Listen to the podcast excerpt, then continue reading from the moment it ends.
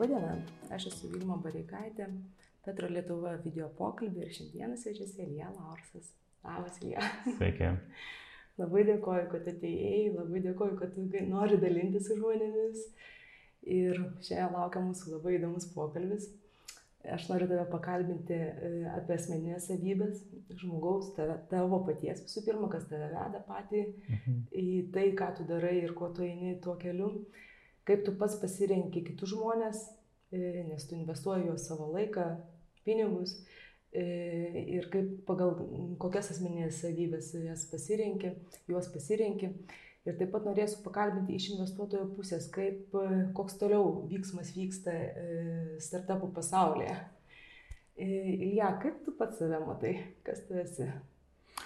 O, tai čia spėjau sudėtingiausias klausimas kaip vieno nes išoriškai save vertinti labai sunku, tai vis tiek mano galva jau, kai esi jaunesnis, tai nori, nenori, privalai apsispręsti, kas, tu, kas tave veža, kokios yra tavo savybės, tavo specifika, kas tau tinka, kas tau netinka, nes jeigu tu sureikėjai savo gyvenimą sutinkamai su savo asmenybė, tada esi laimingas. Ir atviršiai, čia mano irgi gal ir patirtis, ir, ir įsitikinimas, kad jeigu tavo gyvenimas netitinka tavo savybių, tai tada nu, tiesiog kiekvieną atskirą dieną kovoju su tuo gyvenimu. Tai čia keletą tokių irgi iliustracijų, kažkada teko išvažiuoti į Ameriką.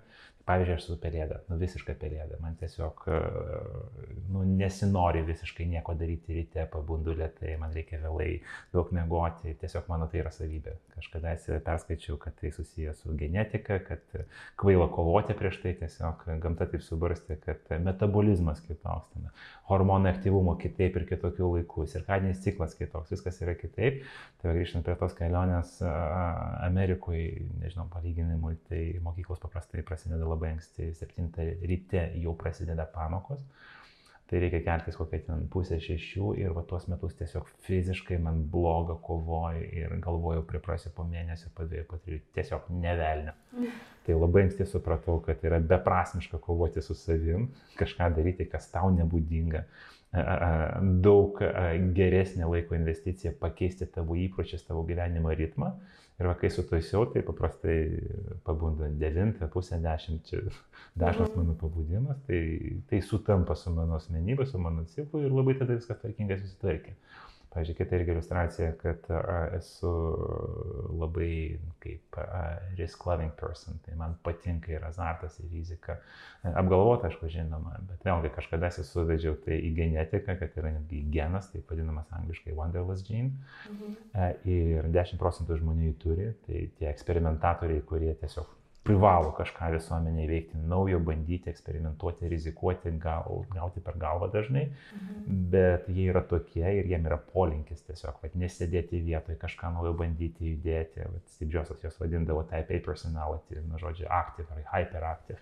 Mhm. Tai, tai jeigu toks esi, tai tada tiesiog rutina nuo 9 iki 6 ne tau, bet tiesiog tu nesijausi laimingas atvirkščiai. 90 procentų žmonių yra labiau konservatoriai, nes vėlgi gamta taip sukūrusi, kad konservatyvus elgesys yra saugesnis, nes jeigu mhm. bandai naują vaisių, tai tikimybė, kad jisai bus nesveikas, daug didesnė. E, e, taigi, taigi gamta taip apsaugo visuomenę ir jie jaučiasi laimingi, kai yra prognozuojama, kaip yra aišku, e, kai žinai, kas rytoj bus ir jie laimingesni gyvenant tokį pastovų ritmą. Vėlgi, nėra geresnio, blogesnio yra tai, kas tinka tau. Čia tiesiog dvi iliustracijos, bet jos irgi pabrėžia, kad a, jeigu tu pakankamai anksti gyvenime supranti tavo savybės, tavo rinkinukas ir tau pasiseka sukonstruoti gyvenimą sutinkamai su to, kas tu esi, tai tada jautiesi laimingas. Kiekvieną atskirą sekundę nejaučia, kad dirbi ten, mhm. gaišti laiką ir, ir man atrodo, kad tai yra tokia misija kiekvieno žmogaus. Tai, atsakant į tą klausimą, kas esi, tai tiesiog aš esu išskyręs mhm. kažkiek tai tų brožų, vis tiek lygini save su aplinkiniais, supranti, kad nevelnio nėra, kad tos pačios taisyklės galioja visiems. Tavo brožai apibūdina, kas tu esi, kas tu esi apibūdina tame tarpe tavo vertybės, kurias tu pasirinkai, nes vėlgi aukštam lygmenį visi turi panašias vertybės, bet kur yra svarbesnė, kur yra mažiau svarbi, ką tu labiau paryškini, kur mažiau, tai, tai irgi pasirinkimas. Tai tą visą sudėliojus, tada galima kažkiek sakyti, gerai, aš kažkiek tai sukonstravau save, supratau save ir, ir tada vėlgi bandau tiek konstruoti savo gyvenimą, tiek stengtis gyvenimus pagal tai. Man atrodo, toksai principas yra nu, teisingas, nes jisai pasiteisina, tikrai tą galiu patvirtinti.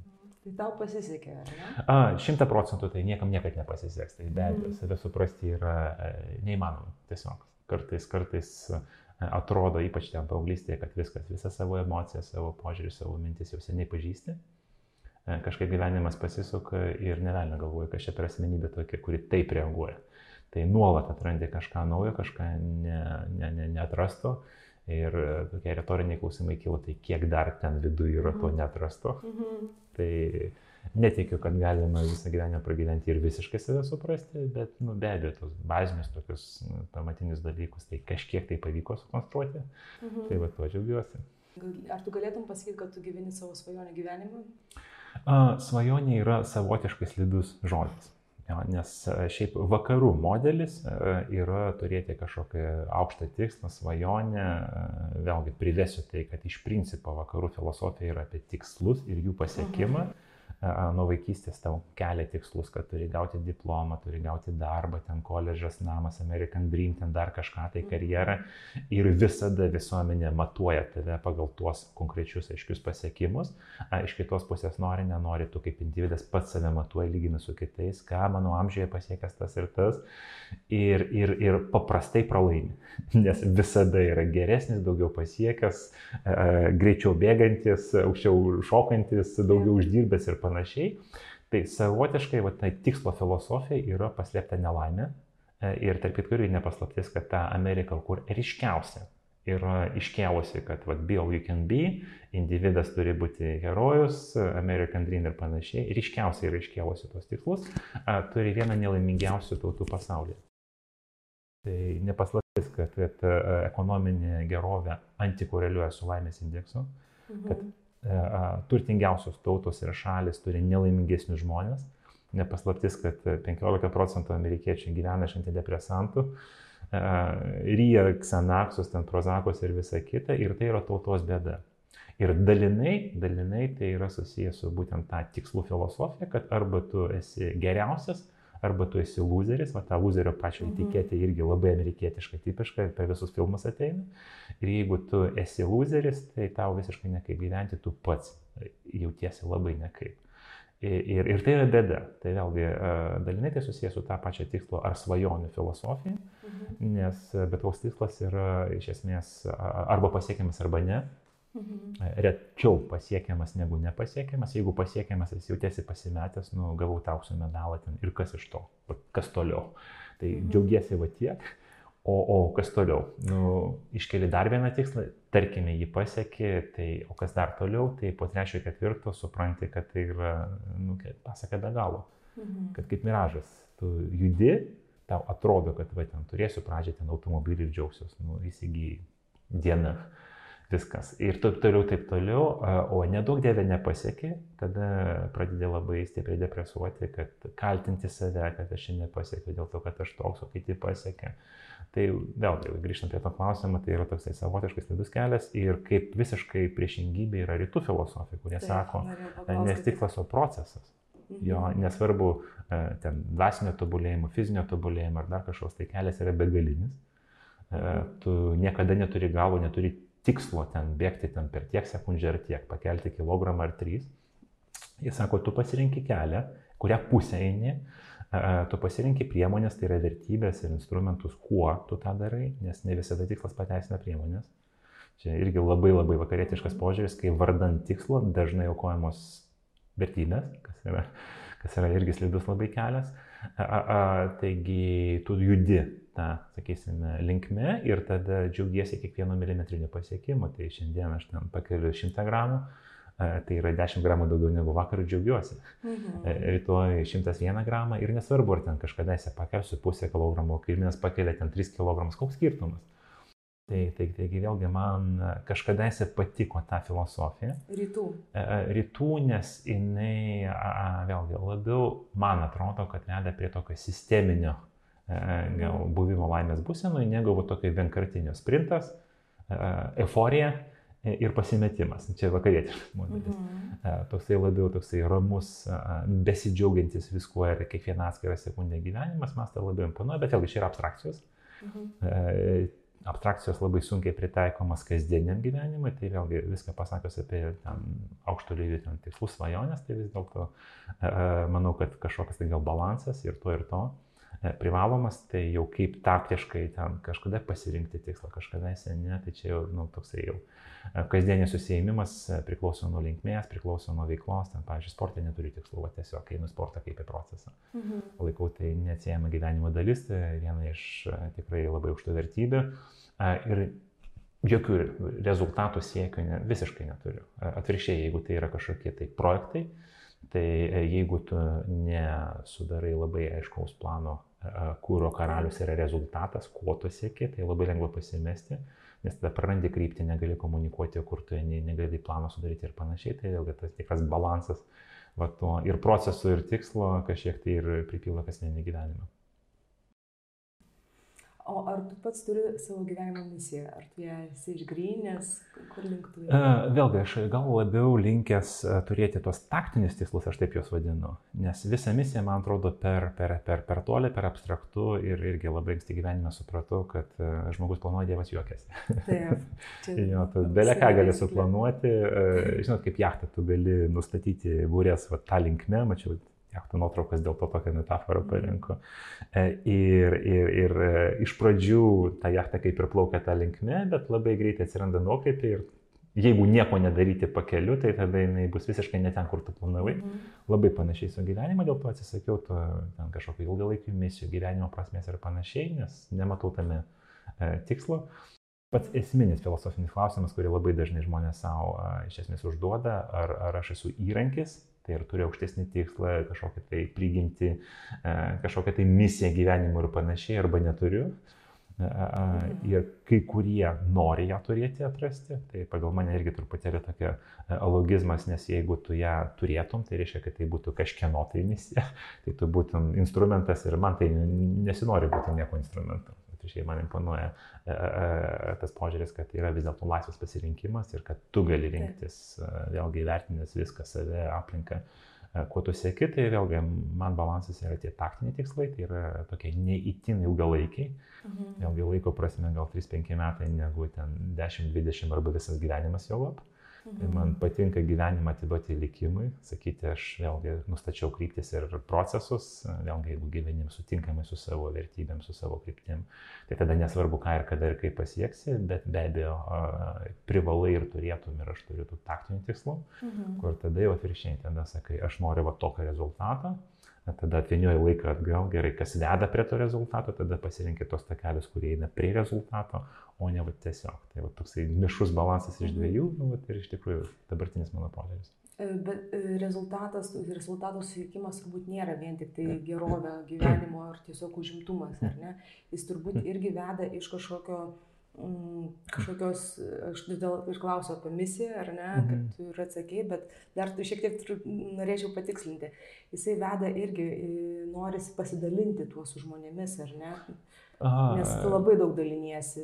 Taip, ir, ir, ir, ir vėlgi, vėlgi aš taip prikabinsiu prie, sakysime, tos tematikos proceso, nes mm. mano galva, kad bet kokiam žmogui dalintis yra labai, sakysime, aukšta vidinė graža.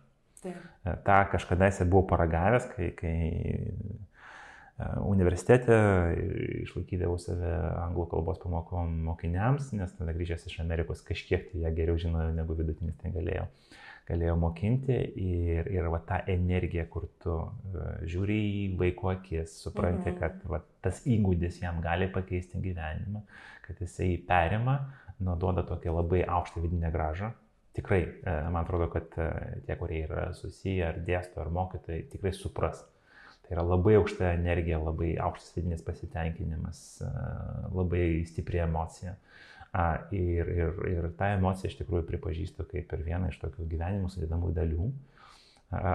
Kur man gal duoda netgi daugiau negu, negu, negu kažkam su kuo daliniesi. Mhm. Tai be abejo, nu, privalai duoti kažką, kas kitam yra įdomu ir nori perimti, nes jeigu tu išnekėsi nesąmonę arba banalybės, tai niekam nebus įdomu, tai dėl to be abejo rūpinėsi, kad tą, ką duodi, tai yra svarbu, tai yra įdomu, tai yra iš tikrųjų neša kažkokią tai gražą begaunančią, bet kitaip tai nu, tiesiog esu pripažinęs, kad man tai svarbu ir skiriasi kažkiek tai tam laiko ir tik tai tada klausimas vėlgi, kur graža iš tavo žinių ir laiko yra aukščiausia.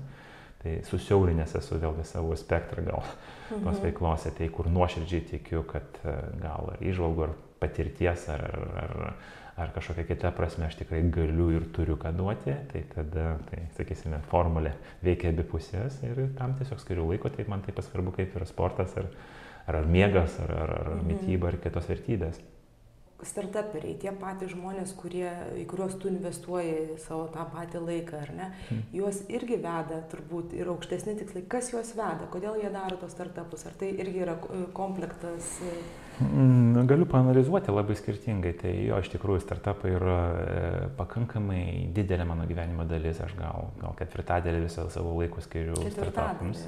Tai, tai nėra mažai. A, a, labai skirtingi yra, sakysime, tie patys ir, ir, ir taip įkūrėjai verslų ar verslininkai mhm. būsimieji. Tai pirmas dalykas noriu pasakyti, kad nu, mano apibrėžimas yra daug tų startupo apibrėžimų. Tai a, a, jeigu tu kažką kuri, iš naujo, kitaip, e, tai pagal mane yra startupas, jeigu tu tiesiog administruoji veikiantį daiktą, tai yra operacijos. Skirtingi žmonės. Mhm. Man patiko kažkada išgirstas palyginimas, jeigu tu esi dailininkas, tu moki ir tau patinka kurti, tai visiškai nereiškia, kad tau patinka, kad tie paveikslai kabėtų ir tu galeriją išlaikytum. Paišo vieni, O, o, o muziejus sukuria, ar ten galerijas e, kuria visiškai kiti, čia skirtingi dalykai. Vėlgi, kaip Rainerui, kuris pasakė, man įdomu kurti naujus maršrutus, e, e, matuoti ten, kaip kokie srautai turėtų atrodyti, bet kurti maršrutą ir prižiūrėti, kad tiesiog lėktuvai vyktų saugiai patikimai, tai yra labai skirtingi darbai, labai skirtingi. Tai nuo vėlgi tų pačių skirtingų žmonių tipų iki kompetencijos, patirties labai viskas skiriasi. Tai vėlgi tas, kuris sukuria naują modelį, naują verslą, e, e, yra pagal mane startuperis, tas, kuris tiesiog mhm. ateina ir turi patirties, gauna iš to malonumą, bet administruoja veikiantį daiktą, tai yra jau, nu, aš vadinu korporaciją plačiaja prasme. Tiesiog mano toksai žargonas terminologija. Tai va, tai tie, kurie įkuria labai dėl skirtingų motivacijų, labai, galima, nežinau, ten šimtas skirtingų motivacijų, sakysime, iš tų motivacijų, kur nu, aš užskaitau arba man priimtinas, tai yra grinai vidinė, padaryti kažką didelio, nes būna, kad ateina tiesiog lietuvai, neslėpkime, pripratę daug kas tiesiog įsisavinti pinigus, tai pasidarė profesija. Lietuvos viena iš profesijų yra įsisavinti ir, ir gal šaliai tai yra naudinga, nes nesvarbu ten kaip tu tą europinį pinigą įsisavinsi, vis tiek eisi maksimai išleisi bulvėm ir maitinsi kaimietį, kuris išaugino tas bulves. Tai ta antrinė pinigų cirkuliacija yra sveika šaliai bet kuriuo atveju. Bet vėlgi e, įsisavinti pinigai yra labai kitaip negu kurti produktą. Vėlgi aš turiu labai skeptišką požiūrį į iš principo valstybės, ypač Europos naudojamą finansavimo po valstybės stogo modelį, nes manau, kad tai yra biurokratiškas požiūris, kuris veda prie skatinimo įsisavinimo ir korupcijos, o ne prie naujų produktų. Mhm. Tai vėlgi blogai ir gerai, bet taip yra ir daug kas tiesiog ateina ten pažiūrėti, ar čia galima privačių pinigų įsisavinti. E, tai vėlgi tokia motivacija e, gal kitur galioja, bet man netinka, nes nemanau, kad tada susikūrė ilgalaikiai produktai, manau, kad tiesiog laikinai sudegina pinigai ir tiek, atviršiai žmonės, kurie ateina su noru kažką padaryti ir pakeisti, man mhm. imponuoja, nes e, tarp kitko gal skirtingas nuo tokio stereotipinio, bet mano požiūris yra, kad kompetencija mažai turi reikšmės, labai mažai kad daug daugiau turi du parametrai iš esmės didelę reikšmę. Tai pirmas dalykas yra vidinė motivacija, mhm kad aš iš tikrųjų noriu sukurti, o ne. Ir antras dalykas, visada sakau, kad klausykite, tam tikrą prasme verslo kūrimas yra prabanga. Taip. Ir, ir, ir tai yra tokia gal šeiminė pastanga, nes reta žmona sutiks, kad vyras ateina iš garažo ir maitina pažadais, kad jo ten metai ar du ar trys jokių atlyginimų nėra, sėdžiu mhm. garažiai ir kažką darau. Vardan gal ten vienas iš penkių ar vienas iš dešimties šansų, kad kažkada kažkas pasiseks. Tai, tai, tai tikrai ne kiekvienas gali sau leisti, nes čia yra iliuzija, kad tu ten sukūrė verslą, ten už trijų mėnesių tau pelnai ateina ir tu esi viską pasiekęs, čia yra mitas, iliuzija, taip nebūna. Tai vėlgi dažniausia, va tokia, re, realumo patikrinimas, tai yra klausykit tokie, ar jūs pakankamai tikite savo idėją, kad tiesiog pasirašyti tokiam sunkiam, labai sunkiam gyvenimui sekantis metai du ir ar galite savo leisti. Nes atėję su iliuzijom, kad va, idėja svarbu, dažniausiai žmonės labai linkia pervertinti kaip greitai gali idėja pavirsti ten verslu ar, ar pajamom ar dar kažko tai. Tai labai dažnai ateina, užsidegę, viską metę, sakau, vakar išėjau iš darbo, viską mečiau. Žmona net nepasakiau, nes po trijų mėnesių mesgi čia viską nupirkti ir panašiai. Vėlgi, tai yra tam tikra irgi iliuzija, tai tada tu sakai, gerai, realumas yra tame, ar tarkime, tu pakankamai tiki, kad ne, ne mėnesį, ne du, ne trys pasirašyti tokiam gyvenimui 2-3 metai. Tai va, tas idėjiškumo ir motivacijos patikrinimas ir ar banaliai tu gali savo tą leisti. Nes mhm. ir nesažininga kartais, vėlgi, e, ten šeimos sąskaitą startuperiauti, jo, kaip aš sakau. E, tai, tai, tai jeigu tie du testai praeiti, aš galiu savo leisti e, ir aš tikrai pakankamai tikiu, kad bent jau save, jau nešneku ten apie pinigus ar kitus resursus, tam yra investuotojai, mhm. bet bent jau save investuoti tokiam ilgam laikotarpiui, tai, tai man yra toksai rimtas patikrinimas. Ir jį praeina, nu, daug dievė, kokie 5 procentai. Iš tiesų. Labai mažai, labai mažai. Vėlgi, iš kitos pusės, nu, ir mano patirtis rodo, kad jeigu tie barjerai praeiti, tai tavo tikimybė, kad tu realiai sukursi kažką įspūdingo, ženkliai padidėja, negu jeigu tu atėjęs dėl neteisingų priežasčių. Vėlgi, kuri kažką savo, ko degi, tai kiekvieną sekundę tu, kai dušą nueini, kai bėgioji, kai mašiną vairuoji, kiekvieną atskirą sekundę tu skiri idėjai.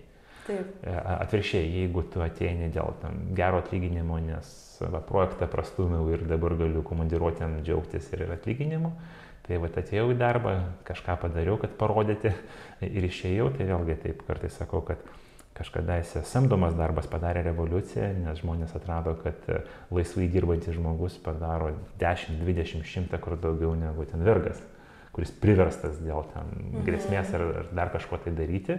Tai taip pat tikiu, kad e, skirtumas tarp samdomų darbuotojų ir va tokio idėjinio, kuris dega idėją, yra nemažesnis. Nemažesnis. Tai realiai tu negauni vieno žmogus, tu gauni ten 20-30 žmonių viename.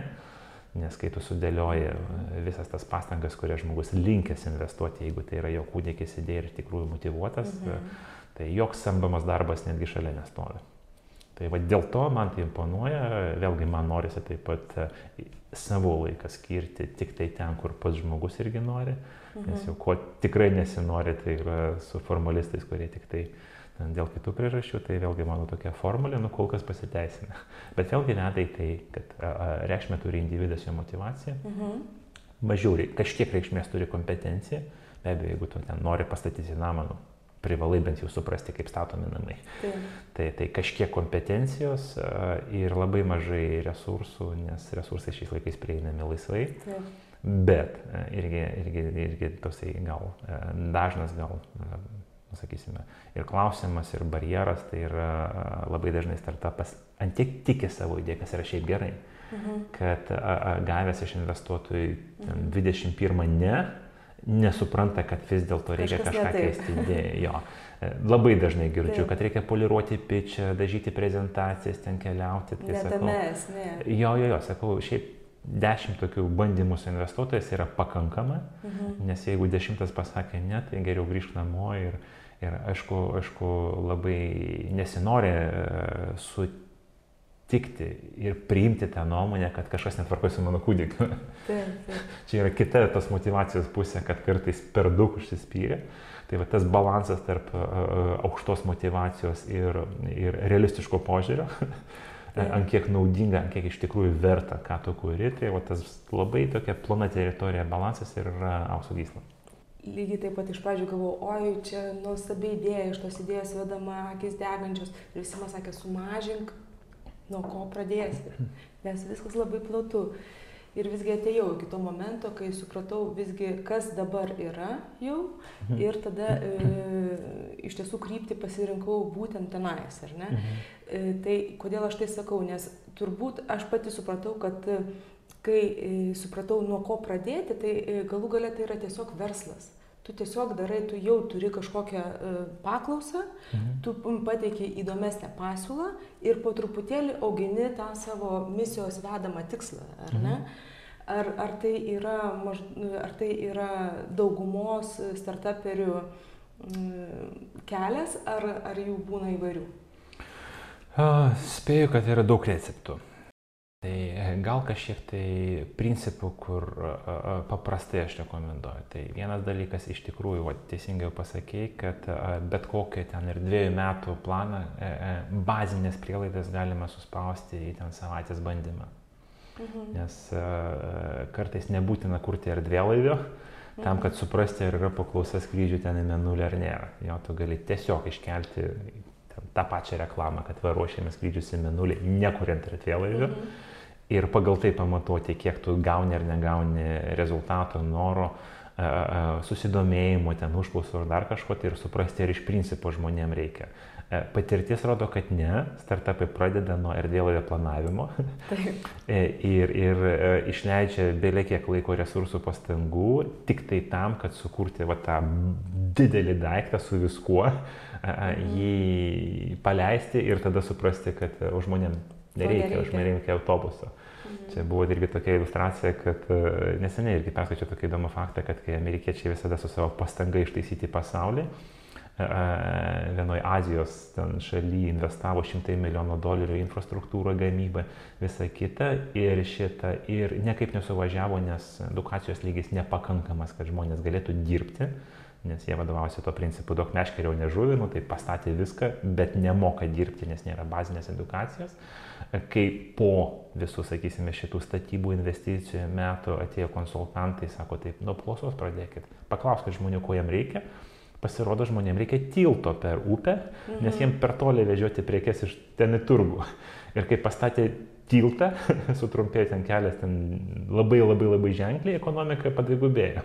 Tiltas kainavo keliasdešimt tūkstančių, o ne keli šimtai milijonų. Pastatytas buvo per dvi savaitės, o ne per penkis metus.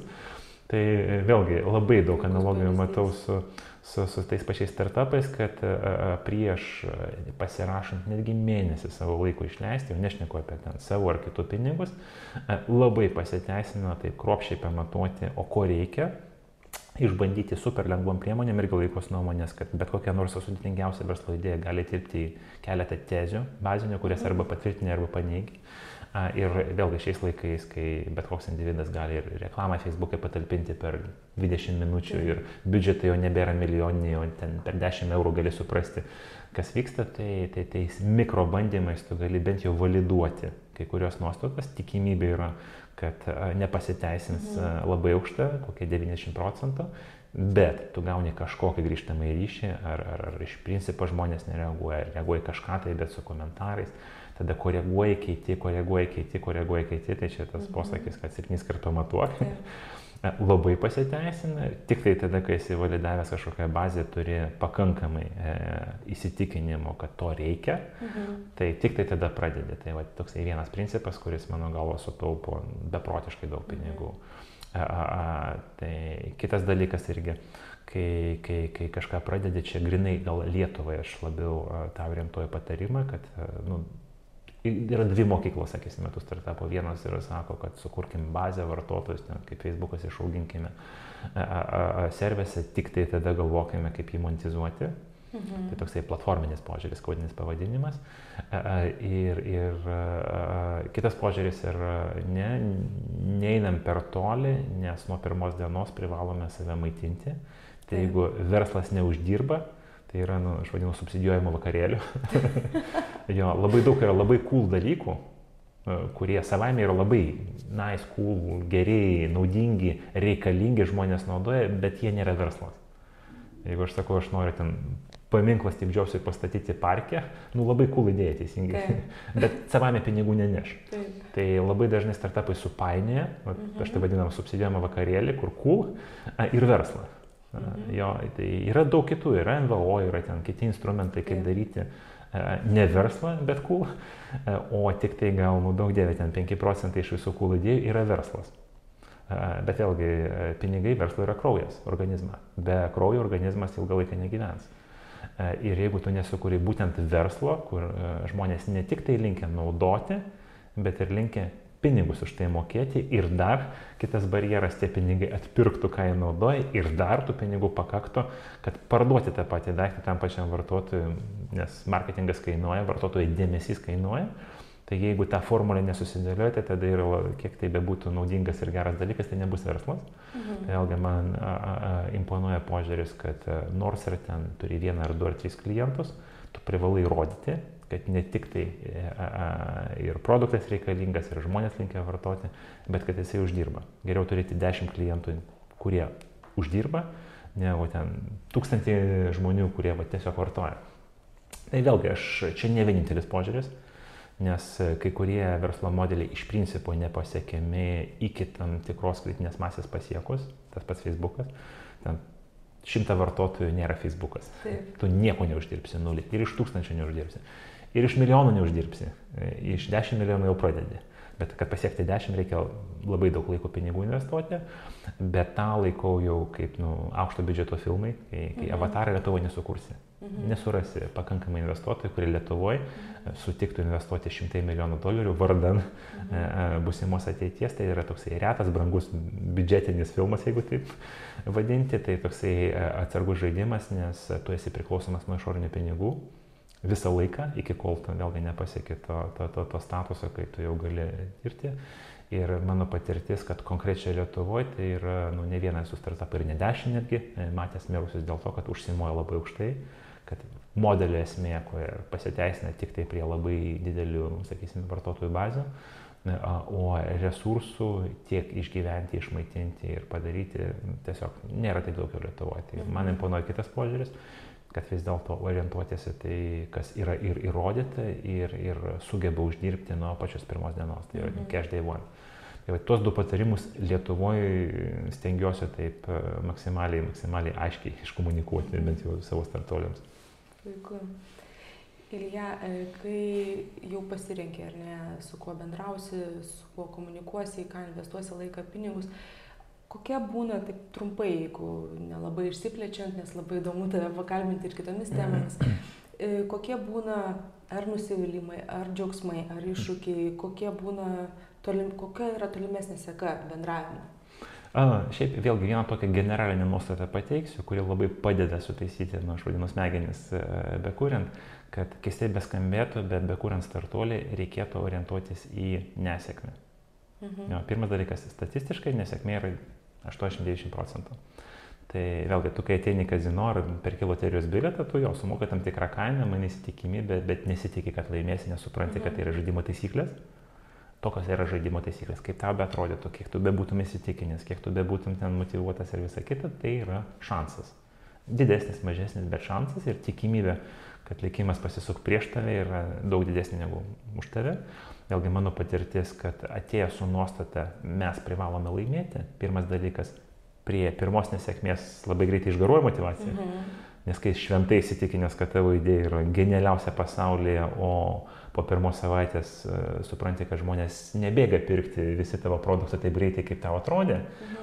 Tai jeigu tu neturi tos nuostatos, kad uh, vis dėlto tai yra bandymas ir nesėkmės tikimybė aukšta ir reikia sistematiškai bandyti, tai labai greitai išgaruoja motivacijas, tai tada tipinis elgesys metu viską ir bėgu. Uh, nuo nusivylimų, nuo, nuo, nuo dar kažko. Tai Bet ir... ar tai galbūt jaunimas taip elgesi, nes... Ne, ne, ne. ne, ne.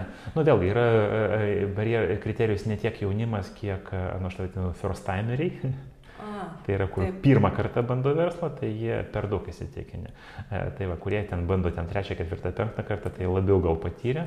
E, tai vėlgi, jeigu iš kitos pusės generalinė nuostata yra labai blaivi, jo aš motivuotas, jo aš sėkiu, bet aš aiškiai suvokiu, kad tai yra labiau metai jau ne mėnuo E, ir e, bus ir sėkmių ir nesėkmių, ir ten pirmas ten verslo neaugimas, jokia indikacija, kad nieko neveikia, tiesiog reiškia reikia kažką tai padaryti. Tai pirmas dalykas iš anksto tave nukreipia ir up and down, ir tu, ir tu netaip nusivylė, gal netaip ir euforijoje, jeigu kažkas auga, tai blaiviau priimi, e, bet labai svarbus irgi momentas, kad a, a, jeigu tu per daug užsinegęs, tu nepasiruoši neigiamą scenarijų. Tai žmogus, kuris e, perteklinį tokį, tokį, tokį įstikinimą, kad aš laimėsiu, prisikaupė ten kreditų, e, e, prisėmė ten tiekimų, prižada darbuotojų prisamdo ir panašiai, tai jisai nu, tam tikrą prasme mhm. neva banką. Ir, ir tada išėjimas yra labai toksai skaudus, nes nuo šiais laikais, jeigu tu, vėlgi yra skirtumas tarp tą formalaus bankroto, kai iš esmės tu Taip prisėmė įsipareigojimų daug daugiau negu tu turi resursų, ir tvarkingo pabandymo ir pasakymo, kad ne, bet nepalikimo, ten darbuotojų be atlyginimo, ten valstybės be mokesčių, mhm. kreditų be mokėjimų, ten tiekėjų be neapmokėtų sąskaitų ir panašiai, tai va tam žmonės dažnai nepasiruošia. Tai tas scenarius, kai, kai einu va banką, kai matau jau, kad nesiseka, tai tada polinkis yra dar prisiskolinti arba prisinvestuoti, kad uždengti tas bėdas skolas. Tada žmonės linkia daryti kvailus ir dar rizikingesnius žingsnius, kad uždažyti tas bėdas, tada dar, dar, dar. Ir po to, kai jau nesuvaldo situacijos, tiesiog pabėga viską metį ir tada lieka daug ir, ir, ir skailių, ir, ir, ir skolų, ir viso kito. Tai va, aš mhm. sakau, kad bet koks bandymas yra labai pasiteisinimas, kad tai yra tiesiog sąmoningai skiriu metus, mhm. pasiruošiu ir geram, ir blogam scenariui išeinu iš to, kad gali pasisekti, gali ne, suvaldau tiek resursus, tiek pinigus, tiek žmonių lūkesčius, tiek tiekėjas, tiek visus savo partnerius, kad va, atėjom į tokį va, žaidimą, dėsime visas pastangas, puiku, jeigu išlošime, bet nieko baisaus, jeigu pralošime. Tai. Ir vėlgi čia ne tiek svarbu ten tiem patiem investuotojams, kuris aišku nesinori atsidurti ties, kaip studentas ten, prisipažįsta paskutinę dieną vaidinai kaip paskutinį, kad mhm. viskas super. Ar taip, ar taip tau yra? Jo, jo, jo, tai yra vėlgi investuotojo kasdienė. Kas, kasdienė duona. Tikrai taip, jo, jo, jo, jo tai, tai, tai, tai vėlgi. E, vėlgi, su sąlyga, kad aišku, tu stengiasi busimiems susilaikyti nuo busimųjų problemų. Nes atrodo, jau tiek daug žmonių pereina, vis tiek jau įž, įžvalga yra gilesnė, ar ne, į žmogų. Tai jo, jo, vėlgi, čia vėlgi gal dalis tos pridėtinės vertės, kuris ateina su investuotoju, kuris matęs daugiau negu vieną pastangą, kuris gali įspėti nuo to, ko tu pats nežinai, kas tave laukia. E, bet vėlgi aš sakau, kad jeigu tu palieki tvarkingai po nesėkmingo bandymo, tai tu turi antrą šansą, trečią, ketvirtą, penktą. E, e, jeigu tu sudegini visus tiltus ir grūni su visko, tai viskas gyvenime, ne tik tai ten startupų gyvenime, greičiausia šansų neturėsi, bet ir labai dažnai ir paprastoj karjeroje jau labai sunkiai bus gyventi. Tai, tai turime tokių atvejų ir teigiamų, ir neigiamų, turime tikrai, tikrai, tikrai, gal nesakysiu pavardžių, bet mhm. tai va, tiesiog aš noriu pasakyti, kad tas blaivus pasiruošimas, jisai vienu metu ir padidina tavo šansus per sunkumus praeiti, mhm. nes nėra to lygaus augimo, nebūna, yra va, makaluojamas mhm. ir po to iššovimas.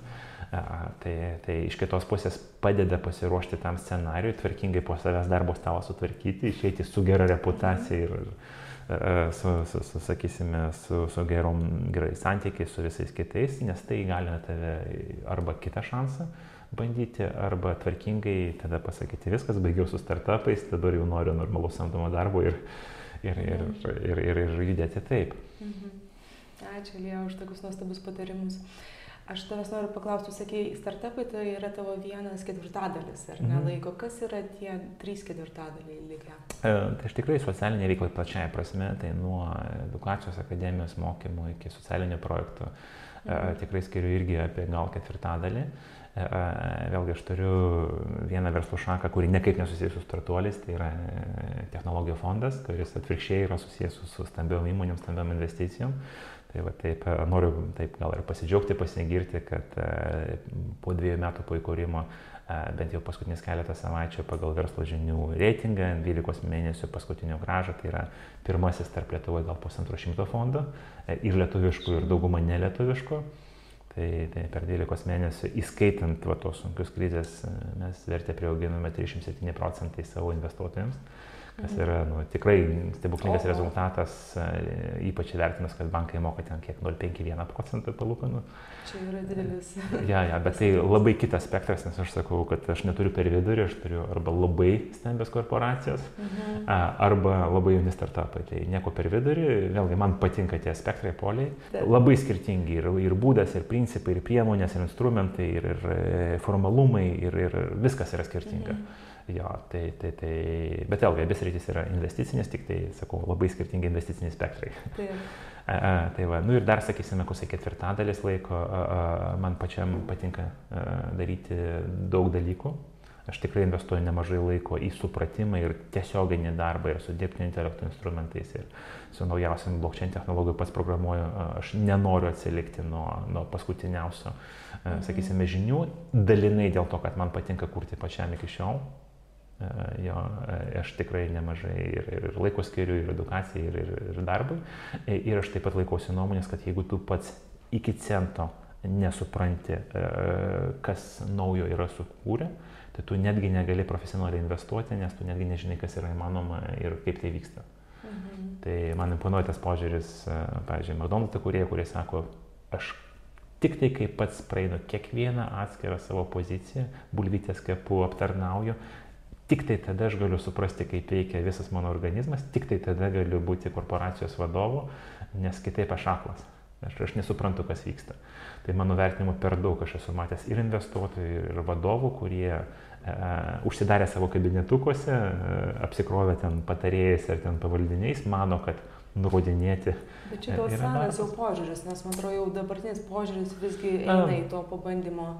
Ir taip ir taip esu matęs. Tai, tai, tai, tai, tai vėlgi, gal tas dažniau pasitaiko samdom darbę, nes, nu, vėlgi, dabartinis karjeros modelis dažnai yra apie tą, taip vadinamą, horizontalų šokinėjimą. Mhm. Kad kai einu į sekantį žingsnelį, tai lengviau keisti kompaniją negu auginti mhm. karjerą viduj. Vakarietiškas požiūris dažnas. Tai va taip šokinėjau, šiandien šitoj korporacijoje, po to peršokau kitą, dar kitą, dar kitą. Paugė, kai, kai šokinėjai, tu fiziškai negali įsigilinti, kaip veikia korporacija. Nes jeigu tu ten pereini iš automobilių gamybos į lėktuvų gamybą, e, jo tavo titulai, ten managementai pasiekimai, ten tavo CV atrodo stebuklingai gerai, bet iliuzijos, kad tu, jeigu tu supranti automobilius, kad tu supranti, kaip ten lėktuvus kurti, yra be šansų. Žmogui neduota, nes tai yra suprasti viską, yra beprotiškai ilga investicija, jau nešneku apie tai, kad ne tik tai gamyba, bet ir tiekimą, marketingą, teisinę dalį ir visą kitą, tai yra labai daug subtilybių, bet mano galva, jeigu tu iki dugno nesupranti viso, ko arba investuoji, arba valdai, negali pakeisti kiekvieno iš esamų darbuotojų, Mhm. Galėtum, jeigu, jeigu ta prasme, galėtum dirbti bet kokį darbą e, po savim, tai tada rizikinga būti e, arba vadovu ir investuotoju, nes tada investuoji į nesuprantamą daiktą, mhm. E, tai kaip minimum klaidos, kaip maksimum dar žala. Tai, tai dalinai dėl to, aš tikrai, jo lab, kad, vėlgi, kad man patinka, imponuoja, kad naujos technologijos ne tik tai leidžia tą patį daryti gal geriau, bet leidžia iš principo kitokius dalykus, kurių nebuvo įmanoma prieš tai padaryti. Tai kad tiesiog suprasti, o kas galima, tu mhm. dėje, bet privalai e, rašyti kodą savo rankytėm. Nepakanka tiesiog apžvalgą ten CNN peržvelgti, nes žurnalistas iš antrų rankų, iš trečio pokalbio ir dar kažko, Taip. tai nori, nenori.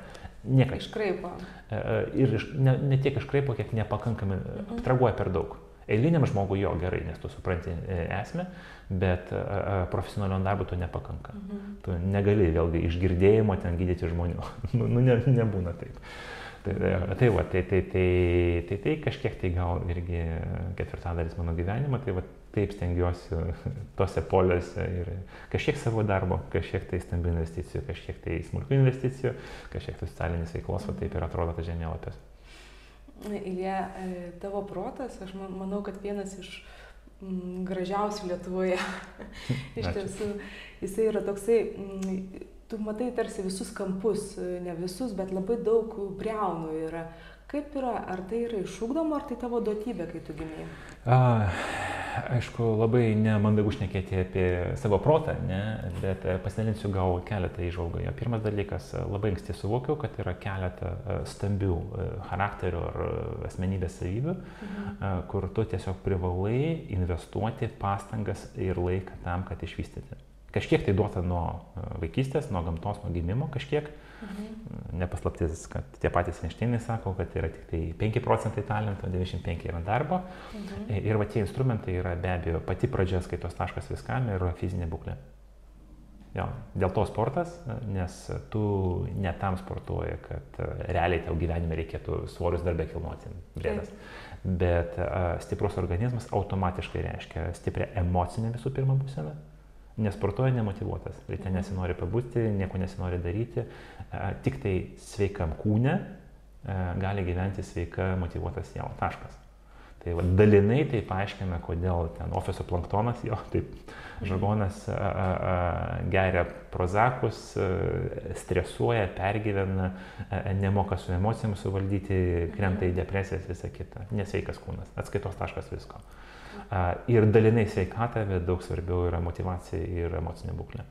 Jo, antras dalykas be abejo yra investicija į valią, jo, į, tai yra į mokėjimą priversti save daryti tai, ko nesinori. Mhm. Čia irgi labai daug yra paskutiniu metu ir informacijos, ir žinių, ir nuomonių.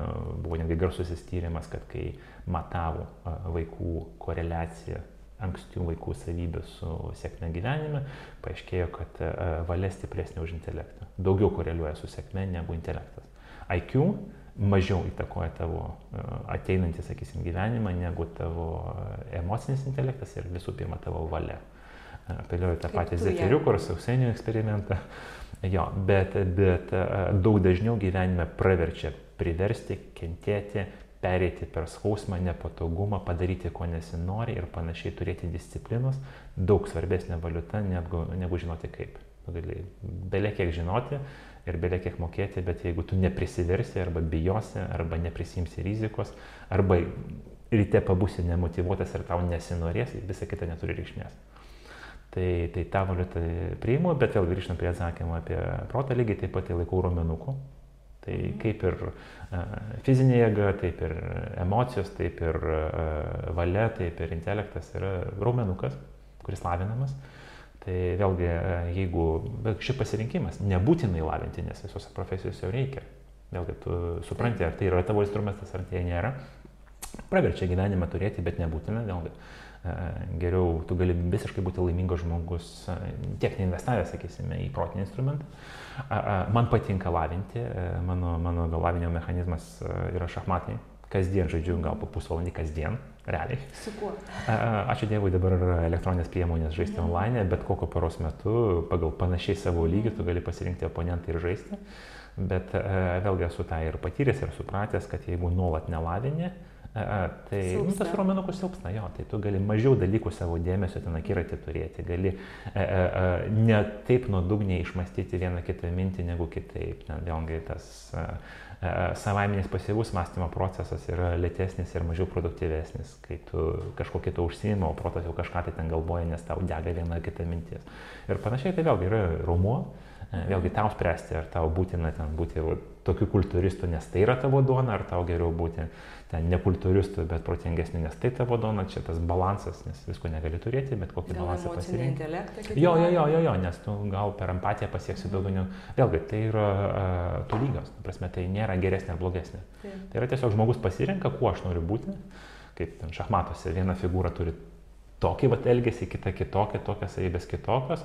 Na, nu, jeigu tu nesi karalius karalienė, tai daug maž jos yra panašios ir negalima sakyti, kad ten rykis geresnis ar, ar, ar bokštas. Na, nu, bokštas, aišku, šiek tiek stipresnis, jeigu tai techniškai išnekant, bet, bet vis tiek visi turi savo, savo, savo instrumentus ir tu pasirenki kuo. E, bet vėlgi tą žinutę, kurią tikrai nori išsiųsti, kad e, mažiau, nes raumenukai automatiškai momentaliai pastebimi ir tu momentaliai gali pasakyti, aš galiu pakelti ten tokią svorį ir tokią, tai labai akivaizdu, mhm. tai investavęs ten į pusmetį sporto salę, tu matai rezultatą, su ten proto valia, emocijom kažkiek tai sunkiau, nes pačiam savivertinti sunkoka, tu nesijauti, kad va, dabar ten aš galiu pragalvoti tiek ar tiek.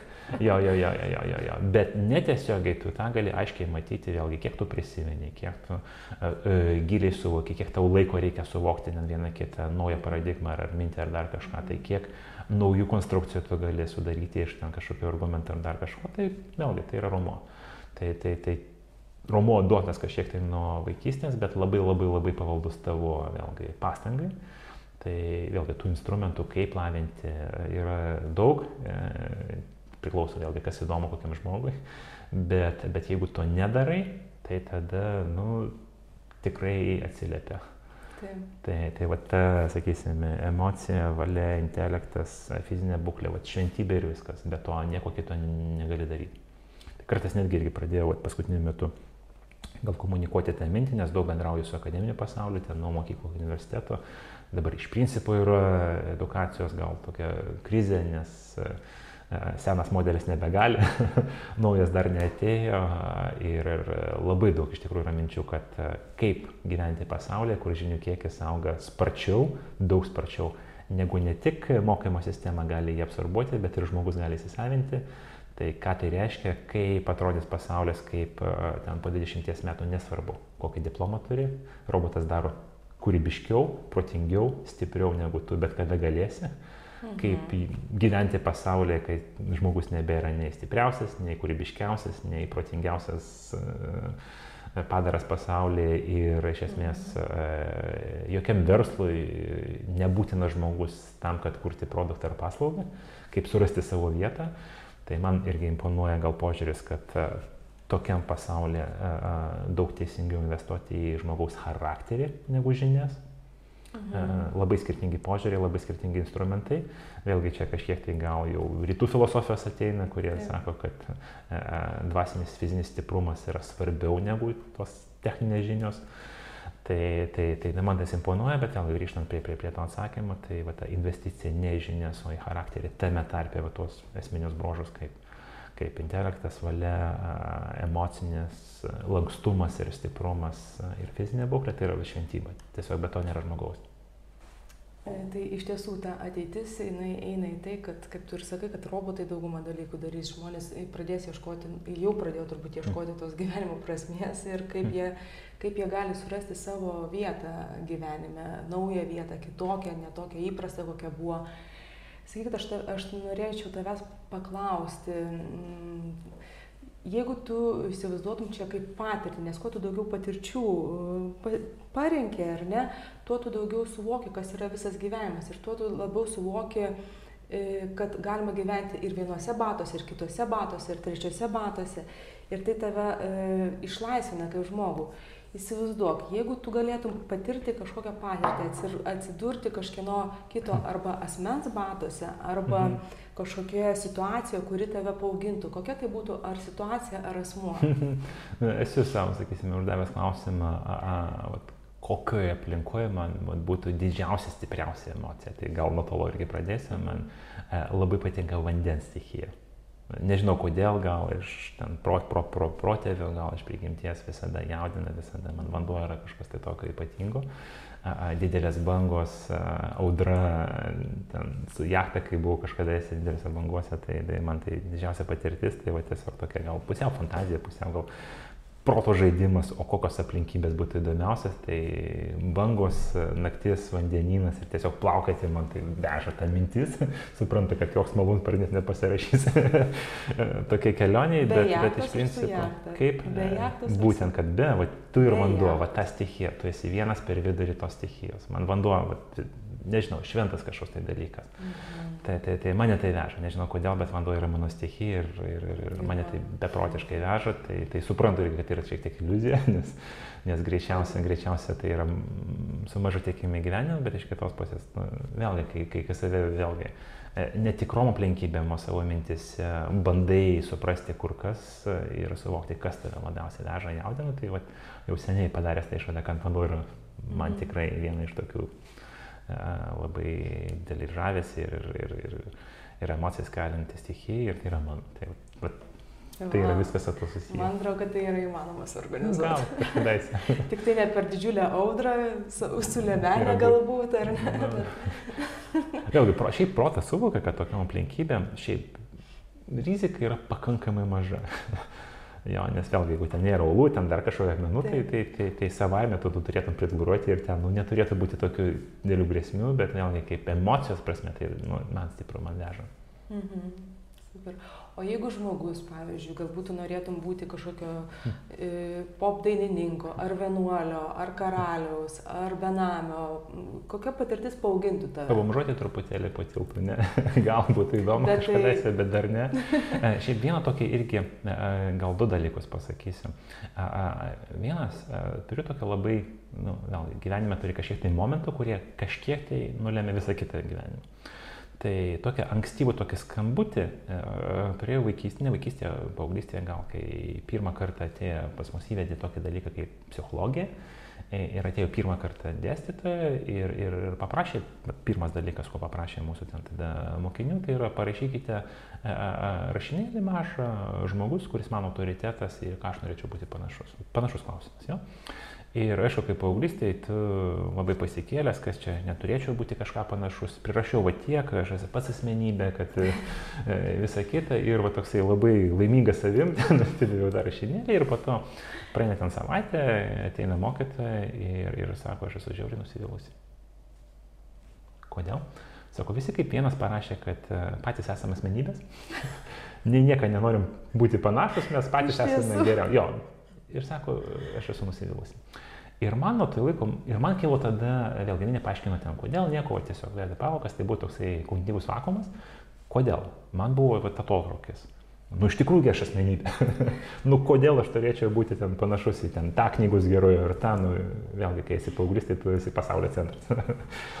tai, tai va, iš kitos pusės, nu, tikrai mokytoja buvo vyresnė, patyrusi ir tikrai ne šiaip sau tą sakė, tai mano tos rūkės, vakumas. Taip jo prabėgo daug metų. Daug metų ir supratau vado dalykus. Irgi pirmas dalykas, kad e, kur yra matomos tos žvaigždės, e, tu iš tikrųjų nežinai. Tu žinai labai tokia atgarsi jų viešo įvaizdžio. Būtent. Ir gyvenime tu jų nei matai, nei girdi, dėl to nors kokią išvadą daryti, tai yra tas pats kaip sugalvota ten filmo herojų, bandyti gerbti ar negerbti, tai yra, tai yra nu, atbergo viršūnė kad tikrieji dalykai slypi ne žvaigždėse, nes jų iš vidaus nežinai. Gal jie turi stiprybių, gal silpnybių, bet, bet to tu nežinai. Jeigu galimybę turėtum pabūti tuose batuose, tai bet, realiuose, ne, ne, ne kaukių batuose. Na, nu, bet vėlgi, kaip aš galiu uh, nuspręsti ką, jeigu aš nežinau pagal ką spręsti, iki kol tu nežinai, ko nežinai. Tai toksai patas, bet, bet tuo pačiu suvokiu, kad uh, kai tu bendrauji su žmonė arti, su bendradarbiais, pavyzdžiui, tai nėra nei vieno žmogaus, e, iš kurio kažko tai negalim pasimokinti. Būtent. Vienas turi ten judresnį protą, kitas turi kažkokį tai uh, lifehacką gyvenimą, ten kitas charakterio savybė, kitas balso trembra, kitas dar kažką tai.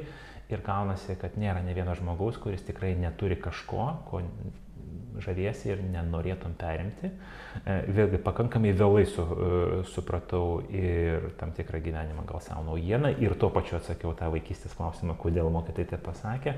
Tau atrodo, kad tu esi va, toks kaip esi, e, bet tu gali pas save konstruoti, kokiu tu nori būti. Mhm. Vėliau, jinai norėjo pasakyti, Hebra, jeigu jums patinka tas, kodėl neperimus to mąstymo būdo, ar to bruožo, ar, ar balso tempro, ar dar kažko, tai nėra ne vieno žmogaus bruožo, kurį sąmoningai norint negalima pakeisti, tik tai pasirinkimų, pastangos prioritėtų klausimas.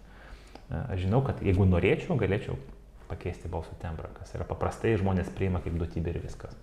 Tai jo reikalautų gal metų pastangų, gal atsisakyčiau kažko kito ten sporto ar dar kažko, tai bet galėčiau.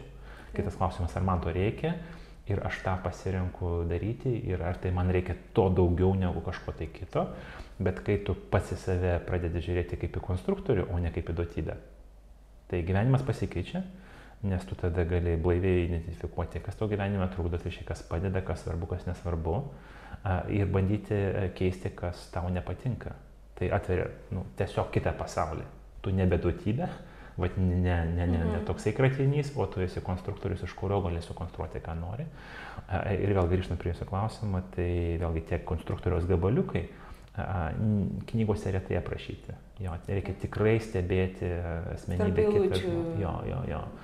Ir tada iš tikrųjų man, pavyzdžiui, nu, yra daug asmenybių, artimų, niekam nežinomų, kur aš tikrai žiauriai gerbiu už vieną ar kitą e, dalyką ir kur stengiausi, kiek man pavyko, gal ir perėmiau kur kitaip... Gali pasidalinti, kas tai yra, nu, pavyzdžiui, autoritetai. Tiesiog, vat, man teko į vieną laiką dirbti su mano buvęs viceprezidentas pardavimas, toksai žmogus man labai gerbiamas Bill Scott, jisai turėjo ypatingai aukšto lygio atkaklumą. Vat tiesiog. A, a, iki tol, nu, sakysime, man paprastai atrodė, kad a, ne yra ne. Mhm. Arba bent jau tris kartus ne yra jau tikrai ne jisai man pailustravo savo elgesio, savo būdų, kad ne iš tikrųjų yra labiau 20 procentų ne. Jo, kad uh, trečias ne yra gal labiau tik tai 30 procentų ne.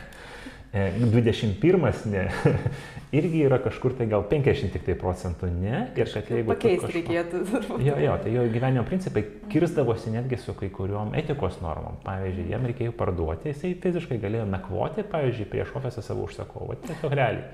Va tiesiog automobilis nakvoja ir tą mato užsakovas ir aš dabar bandau tą užsakovą. Ir jisai sako, jo, žinau, kad jūs vis tiek pirsite, bet man sako, va, deadline'as yra ketvirtį užbaigimų, man privalomi skaičiai, kitaip. Jisai va neslėpia, man tai jau su nu, tokiu etiniu ir mandagumo riba, mhm. kai tu fiziškai nakvoji mašiną. Bet tai ir žavi iš kitos pusės. Iš kitos pusės aš e, ne tiek žaviai, kiek matau rezultatus. jo, jisai galėdavo važiuoti ten per visą pasaulį, atskrenda iš Amerikos į Suomiją nes e, jam paskyrė susitikimą ten trys mėnesiai po, o rezultatų jam reikia už savaitės. Tai nesusitarus, jis skrenda į Suomiją, e, iš apačios ofiso skambina bosui ir sako, žinai, aš a, a, a, čia vat netyčia, vat tame, toj šalyje, tame, aš šiaip amerikietis, bet aš šiaip esu Suomijai, vat jūsų mieste, jūsų pastatėjai, vat tiesiog apačioje. Ir kodėl mums nesutikus dabar ir čia, o ne už trijų mėnesių, kaip jūs paskyrėt.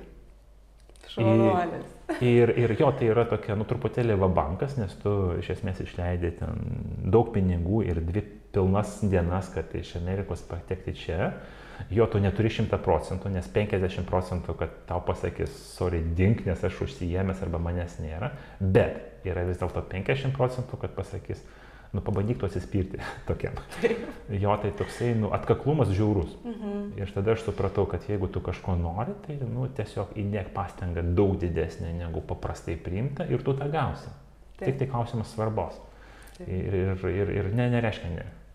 A, tai PVZ čia vėlgi, čia vienas toksai mažas, mažas, mažas gabaliukas, bet kai tu pastebi, e, sakysim, gal kitų stiprybių jisai mažiau turėjo, bet akaklumo žudydavo viską ir viskam ir pasiekdavo rezultatas. Tai, tai vėlgi tu supranti, kad, kad įmanoma tai, ko tu anksčiau laikai, kad, nu, ne, nes iš vaikystės, nu, paklausė tau, pasako taip, ne ir viskas.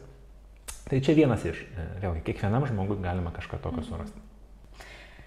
Ačiū tau labai, Ilja, už pokalbį. Aš žinau, kad tu turi dovaną vienam iš klausytojų knygą. Verslas naujai aš paimsiu. E, ir aš paprašysiu tavęs užrašyti ranką kažką, kažkokį palinkėjimą. Mes galime taip sutarti. Jeigu žinosite vardą to klausytojo ar žiūrėtojo, žiūrovo, kuris laimės, tai galime organizuoti ir jo vardą rašymą. Tai gal paliksiu pažadą Puiku. pasirašyti, kai jau žinosite kam. Puiku, labai gerai. Tai visi, kas nori Ilja knygos, tai komentuokite po šio video ir ačiū labai iš viso širdies už tokius gražius patarimus. Ačiū. Sėkmės. Iki malonų susitikimų. Iki.